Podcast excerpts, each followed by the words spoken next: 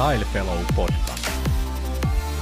Mielenkiintoisia vieraita ja keskusteluita tyylistä ja kehuista. Jakso alkaa nyt. Tervetuloa takaisin podcastin pariin. Minun nimi on Matti Airaksinen ja olen tällä hetkellä Kelloseppä koululla ja mulla on tässä haastateltavana Kelloseppä koulun rehtori Tiina Parikka. Kerroppa, mikä sun polkusi tänne on ollut? Ah, no terve. Äh, kyllä täytyy sanoa, että se oli aika polveileva ehkä ja, ja semmoinen aika lailla niin kuin monen sattumankin summa. Mä en oikeastaan sillä tavoin kelloseppäkoulua muuten tuntenut muuta kuin sillä tavoin, että mä olin tutustunut eräässä koulutuksessa silloin, kun olin kielten opettajana lukiossa, niin Juha Kauppiseen, joka on meillä pisimpään ollut t- nyt tällä hetkellä täällä opettajana koulussa. Ja, ja sitten silloin keskusteltiin siellä koulutuksessa Juhan kanssa ja, ja ajattelin, että voi hyvänen aika, miten mielenkiintoinen. Näinhän se on aina se tarina, että se, joka kuulee kelloseppäkoulusta kerran, niin on ihan, että mitä, mitä ihmettä. Ja niin kävi mullekin ja, ja, tota, ja tietysti Juha on tosi mukava ihminen vielä, että, että siitä jäi hyvin semmoinen positiivinen kuva kelloseppäkoulusta. Ja sitten kun mä olin sitä pitkää uraa jo tehnyt siinä opetuksen parissa ja, ja tota, aloin nähdä, että mä haluaisin muuttaa sitä urapolkua enemmän siihen johtamisen puolelle siinä mielessä, että mä näin, että mä en ihan riviopettajana pystynyt riittävästi vaikuttaa siihen ä, talon ilmapiiriin ja kehittämiseen ja sen tyyppisiin. Ja, ja lähdin sitten hakemaan itse rehtori puolelle. Ja, ja tota, sitten eräänä vuonna niin, niin oli ilmoitus sattulehteen, että Kelloseppä koulu hakee rehtoria. Ja, ja siinä tuli semmoinen aha-elämys, että voi vitsi, että laittaisiko tonne hakemuksen. Ja hain ja, ja olin ainut nainen, joka sitten haastateltiin ja tulin valituksi.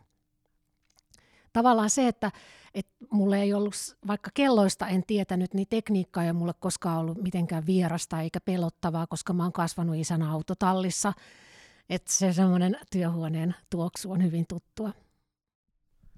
Mikä sun koulutustausta on? Eli sanoit, että sulla oli jo pitkä ura jo aikaisemmin, niin mitä sä teit ennen kuin päädyt tänne Kelloseppa koululle? No, mä oon filosofian maisteri, eli mä oon lukenut englantia ja ranskaa yliopistossa ja, ja valmistunut aineenopettajaksi. Eli mä olin kielten opettajana lukiossa 11 vuotta ennen kuin tulin sitten rehtoriksi. No siinähän on ollut ihan selkeää johdatusta, kun Ranska on kuitenkin tällä kelloalalla aikamoinen valtakieli, että se ei Totta. varmasti ole millään tavalla niin kuin haitannut. Sulla on lisäksi sitten vielä niin sanotusti oma bisneskin tässä, että kädet savessa meininkiä tuossa, niin kerroppa siitäkin hieman. No joo, käsillä tekijähän mä oon itse myös ollut aina, että, että arvostan käsityötä tosi paljon ja, ja sitten tosiaan mulla on oma tuotemerkki Lady Renaissance, teen käsityönä koruja, tämmöisiä niin pukeutumiskoruja, joissa ajatuksena on se, että mä haluan tuoda iloa ja semmoista särmää ihmisten pukeutumiseen niin arkeen kuin juhlaan. Mulla on paljon värejä, laadukkaita materiaaleja, käsityönä tehty, ei mitään bulkkikamaa. Hyvä. Mennään tästä nyt tähän päivän agendaan, mikä mulla itselläni tässä on. Eli Kelloseppäkoulu on ollut tässä nyt vuosia, sanotaanko taloudellisissa paineissa poliittisten päättäjien osalta, ja nyt tässä oli viime vuoden loppupuolella alkoi sitten tämmöinen vaikuttamiskampanja, jolla pyrittiin turvaamaan sitten rahoitusta tulevaisuuteen, niin kerrotko lyhyesti siitä, että miten se lähti, mikä oli tavoite ja missä tällä hetkellä ollaan? No tietysti koulun rahoituksen kanssa on painittu jo tässä monta vuotta ja, ja valtion rahoitusta on leikattu seitsemän viimeisen vuoden aikana yli 30 prosenttia, mikä on tietysti jo ihan kestämätön huomioiden se, että, että tavallaan lähtötaitotaso koulutukseen tulevilla, niin kädentaidot on yhä oikeastaan heikommat, että pitäisi vielä enemmän oikeastaan opettaa kuin aikaisemmin. Ja sitten tietysti kustannustaso on noussut. Tota, mutta koulutuksesta on vaan valtion tasolta leikattu, että se olisi pitänyt heidän mielestä yhä enemmän siirtää työelämään se koulutus, ja jolloin se olisi heidän mielestä ilmasta. No, ähm, me sitten säätiössä ollaan, on tota, rahoitettu niin kuin sitä vajetta, joka on syntynyt, ja koska säätiössä on tehty se ratkaisu, että niin kauan kuin säätiö on koulutuksen järjestäjänä, eli, eli ala, kellosepät itse, niin äm, niin kauan satsataan siihen koulutukseen ja järjestetään sellaista koulutusta, että todellakin se osaaminen syntyy. Ja nyt sitten kun alkoi olen se tilanne, että nyt on syöty jo pääomaa aika hyvää vauhtia, niin sitten tietysti jokainen tietää, että mitä siinä tapahtuu hyvin lähivuosina. Että et pääoma on sitten syöty ja sitten ei enää voida tarjota sitä samaa koulutusta.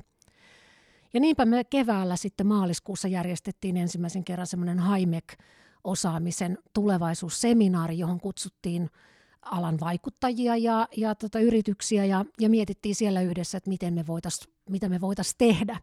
Ja sen seurauksena sitten yritysten kanssa ryhdyttiin äh, käärimään hihoja ja, ja tota, syksyllä aloitettiin suunnitella tätä kampanjaa ja yrityksien kanssa yhdessä laadittiin vetoomus niin ministeriöön kuin kansanedustajille ja, ja laajaan yleisöön, että nyt pitäisi ymmärtää, että alaa ei turva, se tulevaisuutta ei turvata, ellei sit saada lisää rahaa. No minkälaisia tuloksia siitä sitten on syntynyt ja kuinka paljon on vielä sitten tehtävää? No kampanjahan on ollut ihan käsittämätön. Et, äh, siis todella suuri kiitos tälle, tälle tota, yritykselle Blue Force Cryogenics, joka oli tässä se ihan, sanotaanko, etulinjassa joka ihan oikeasti niin kuin ryhtyi ihan rahallisestikin tukemaan tätä kampanjaa niin, että, että me pystyttiin se tekemään heidän kanssa ja, ja sitten me saatiin tähän ihan mukaan vaikuttava viestintätoimisto. Ja, mutta sitten se kaikki muu jalkatyö, mitä me tehtiin kaiken tämän niin sanotun ammatillisen äh, viestintäosaamisen lisäksi, niin, niin sehän oli ihan uskomaton ilmiö, että viestintätoimistokin oli aivan silmät ymmyrkäisinä, että mitä tässä oikein tapahtui. Et me saatiin aikaan kyllä kaikkien niin kelloharrastajien, alan vaikuttajien, äm, kelloseppien, mikromekaanikkojen, yritysten, laajan yleisön, omaisten ja kaikkien tuella, niin ihan valtava someilmiö. Ja, ja niinpä se ihan päätyi siihen, että, että jopa kansanedustajat vihdoin heräsi laajalla rintamalla ja, ja ihan yli puolueen rajojen. Eduskunnassahan tehtiin ihan talousarvioesityksiä erillisiä meidän rahoituksen turvaamiseksi. Sen lisäksi äm, eri kansanedustajaryhmät niin, niin tekivät tota, kirjallisen kysymyksen ministeriölle tästä tulevaisuudesta. Ja sitten näiden seurauksena niin, niin me saatiin ministeriöstä nyt tälle kuluvalle vuodelle 200 000 euroa harkinnanvarasta lisärahoitusta. Mutta edelleen on ilmassa se tulevaisuuden kysymysmerkki, että, että edelleen on neuvoteltava, että mikä se on se pysyvä ratkaisu.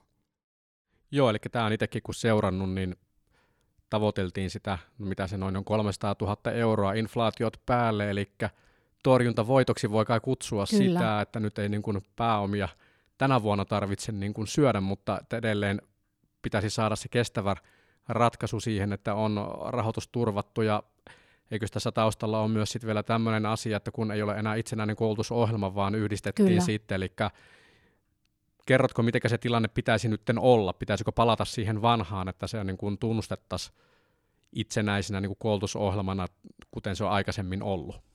No kyllä, siis meillähän niin kuin sanot, päättäjät sanoo, tai ministeriöstäkin sanotaan, että mitään osaamista ei ole hävitetty, niin se ei, tässä reformissa niin se, ja koulutusuudistuksessa, niin se ei täysin pidä paikkaansa, koska meillä oli oma tutkinto, kello- ja mikromekaniikan alan perustutkinto, meidät liitettiin väkisin, siis alan alan lausunnoista ja vetoomuksista huolimatta niin liitettiin taideteollisuusalan perustutkintoon. Ja se on ihan selvä, että silloin kun tulee osaksi toisenlaista kokonaisuutta, niin siellä tulee yhteisiä opintoja, jotka väistämättä syö sitä ammatillista sisältöä.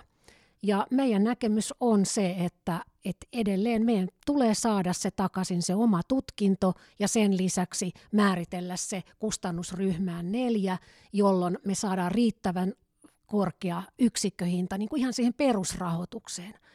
Ettei tarvitse joka vuosi olla vähän niin kuin kerjuulla. Et, et tota, on kuitenkin muistettava, että tämä on alan ainut kouluttaja Suomessa – Mistään muualta ei valmistu mikromekaanikkoja, ei kelloseppiä. Ja nyt juuri tuossa tota, ihan viimeinen uutinen oli, oli tota, taas teknologia-alalta maailman pienin satelliittimoottori syntyi Suomessa. Tämä on Aurora Propulsion Technologies yritys, jo, jossa on kolme meiltä palkattua opiskelijaa töissä ja heidän niin kuin paljolti sen osaamisen ansiosta myös tätä ihan maailman pienintä satelliittiteknologiaa viedään nyt maailmalle. Niin kaikki tämä me voidaan menettää, jos, jos niin kuin ei ymmärretä nyt, että se muutama sata tuhatta euroa vuodessa, niin se on niin naurettavan pieni summa, että, täytyy sanoa, että mun sydän suorastaan niin kuin pakahtuu siitä, että miten upea tämä ala on, ja jos ei meidän päättäjät ymmärrä sitä, että, että miten tärkeä se on turvata. Kyllä, ja kun miettii, niin käytännössä täystyöllisyyteen valmistava peruskoulutus, aika harva Kyllä. pääsee tällaiseen niin kuin tilanteeseen oppilaitoksesta. Kaikkihan haluaisi päästä siihen. Niin mistä se johtuu, että tätä ei ymmärretä? Onko tässä joku tilastoharhaa, että kun tästähän sen verran, mitä itsekin on oppinut tietämään, niin täältähän lähtee tosi moni sitten jatko-opintoihin ulkomaille ja työllistyy sinne, jolloin ne ei koskaan näy välttämättä sitten Suomen työllistymisluvuissa.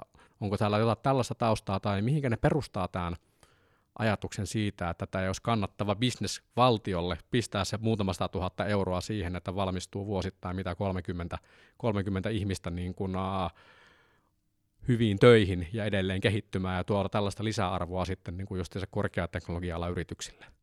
No ei, ei sitä niin kuin periaatteessa kielletä, etteikö tätä kannata kouluttaa, mutta äm, tietysti ne koulutukseen suunnatut määrärahat valtion budjetissa on vaan kerta kaikkiaan riittämättömät. Eli koulutuksen järjestäjille vaan sanotaan, että tässä on tämä raha, selvitkää sillä – ja meiltä kysytään vuosi toisensa jälkeen, että miksi te ette pysty tekemään tästä koulutuksesta kannattavaa. Eli siellä vähän niin kuin seurataan ikään kuin liiketoimintaperiaatteiden mukaisesti, että pitäisi jäädä niin kuin viivan alle rahaa, mutta unohdetaan se, että totta kai me voitaisiin tehdä tätä halvalla. Mutta sitten voitaisiin voitais alkaa kysyä, että missä se on se laatu. Että näin vaativaa kädentaitoa ei voi opettaa ilman lähiopetusta. Et kyse on enemmänkin ehkä siitä, että et ne on vaan riittämättömät ne, ja sitten sitä jaetaan vähän niin kuin tasaisesti kaikille. Eli näivetetään oikeastaan niin kuin kaikki tasaisesti. Tietysti enemmän sitten vielä kärsii nämä tämmöiset erikoisalat, joissa vaaditaan paljon kädentaitoja. Itselle tulee väistämättä mieleen tällainen, että pyritäänkö tässä niin kuin nyt ajamaan tätä koulutusta entistä enemmän tämmöiseen niin kuin amerikkalaiseen malliin tuossa, että lukukausimaksut ja se, että rahalla pääsee, pääsee sitten sisälle, sisälle tuossa, eikä jolloin väistämättä tulee siihen, että kaikista lahjakkaimpia ei saada kuitenkaan sitten niin kuin koulun penkille, että jos jatkossa sekin vaikuttaa se, että onko sulla varaa kouluttautua. Niin onko tämmöistä tunnetta tullut, kun itsellä ainakin on tullut voimakkaasti, että nyt yritetään niin kuin ulkoistaa tavallaan, koska kun itsekin Twitterissä kävin keskustelua, niin siellä tuli tällainen, niin kuin, että no minkä takia nämä firmat eivät sitten maksa 300 000 euroa vuodessa, että kaikki olisi niin kuin hyvin, sillä saisivat ne työntekijät musta on, musta on todella erikoisia heittoja, että miksei nämä yritykset kouluta. Eihän, tota, eihän putkifirmatkaan kouluta alusta alkaen, tai ei sähköfirmat kouluta alusta alkaen, tai ravintolat, tai niin kuin kokonaista ammatillista tutkintoa. Et, et, niin kuin, mä oon ja, ja sitten se, että tuossa kysyit vielä sitä, että haetaanko niinku sitä yksityistämistä, niin, niin, niin päinvastoin, siis tämähän on ihan järkyttävää, kun nythän ollaan edelleen suunnittelemassa kokonaan maksutonta toista astetta. Eli sinne, sinne tota oppivelvollisuutta pidennetään 18 vuoteen ja sitten vielä, että koko toinen aste tulee maksuttomaksi niin sehän on nyt vaan niiden äänestäjien kosiskelua todellisuudessa, koska se tulee tarkoittaa, että vaikka siihen pikkasen nyt annettaisiin lisärahaa, niin se tulee tarkoittaa sitä, että entistä enemmän koulutuksen järjestäjät joutuu leikkaamaan lähiopetuksesta, koska on pakko antaa ne työvälineet ilmaiseksi. Niin jostainhan se on pois. Että, että niin kun, nyt vaan meidän päättäjien pitäisi kerta kaikkiaan ymmärtää, että Suomessa on totuttu siihen, että koulutus maksetaan valtion varoin – esimerkiksi toinen aste ei voi kerätä rahaa niin kuin samalla tavoin kuin yliopistot voi, joilla on poikkeuslupa lainsäädännössä ihan rahan keräys, keräykseen, niin me ei voida järjestää sellaista. Et se pitää tulla valtiolta. Sitten kysymys on siitä, että et halutaanko tämmöinen ala säilyttää vai ei. Miltä se sun silmissä nyt näyttää tämä kelloseppäkoulun tulevaisuus? Onko pelkoja tai toiveita, että missä ollaan vaikkapa tästä vuosi eteenpäin, kun pitäisi olla sitten se seuraava, seuraava niin kuin vuosi sitten turvattuna? No kyllä mä sanon, että mä uskon nyt, mä haluan uskoa nyt meidän päättäjiin, koska me tehtiin niin hyvä kampanja ja me saatiin mun mielestä todella upea palaute. Että musta niin kuin jotenkin tuli semmoinen tunne, että voisiko tämä jopa jäädä tämän vaalikauden sellaiseksi asiaksi, joka on ainut asia, joka on yhdistänyt ihan kaikki puolueet. Että kaikki on sitä mieltä, että kello- ja mikromekaniikan ala, joka siis antaa valmiudet työskennellä niin kellosepän alalla kuin vaativan teknologian innovaatioteollisuuden palveluksessa, niin, niin he ovat nyt ymmärtäneet, että se on näin. Ja mulla on niin nyt vahva usko siihen, että, että kun he ovat sanoneet, että se on tärkeä asia säilyttää, niin, niin he tekevät myös kaikkensa. Mutta että niin kuin sanottu, niin neuvottelut on vielä nyt käytävä.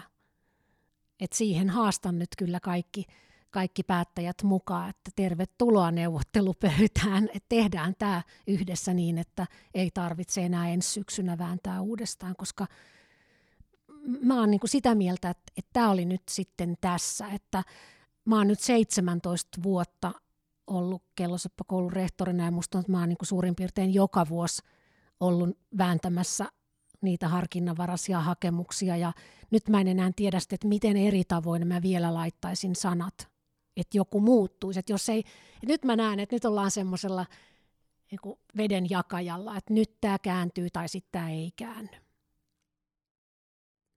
Olen kyllä aika lailla samaa mieltä, en kyllä keksi yhtään syytä, että miksi olisin vähäkään eri mieltä. Tänään on täällä tosiaan kelloseppäkoulu avoimet ovet, mutta päättäjälle on varmaan ovet avoina ihan joka päivä, jos haluaa tulla katsomaan, että mitä, mitä täällä tehdään ja miten niin kun, hienoja tyyppejä täällä tekee sydämellä niin op- opettajat kuin opiskelijat, kuten hal- kuin myös hallintokin, että mitä täällä tehdään ja mitä menetetään, jos ei tunnisteta, että tästä kannattaa pitää kiinni. Joo, ja mä sanoisin oikeastaan vielä sen, että, että se, miksi hirveän usein meidät ehkä jollain tavalla on sivuutettu, niin on se, se sana kelloseppä, joka hirveän monen omissa mielikuvissa äm, on jotain menneen maailman juttuja, että no eihän mitään kelloseppiä enää tarvita. Ja meidän pitäisi kaikessa koulutuksessa mun mielestä yhä enemmän puhua siitä osaamisesta, mitä siinä ammatissa opitaan tai niissä opinnoissa opitaan ja mitä se tuottaa. Et jos ajatellaan, että meillä oli yksi sellainen muistaakseni twiittaus, että tämän kampanjan aikana, että, että jos sinulla on sydän, niin, niin tota, tue kelloseppäkoulua, koska tota, tätä tarvitaan ihan siis sydänanturien valmistuksessa ja, ja kaikessa niin terveysteknologiassa ja, ja muussa. Että tota, et sitä meillä ei ole varaa menettää. Näin on. Kiitoksia Tiina haastattelusta. Kiitos. Style Fellow Podcast. Mielenkiintoisia vieraita ja keskusteluita tyylistä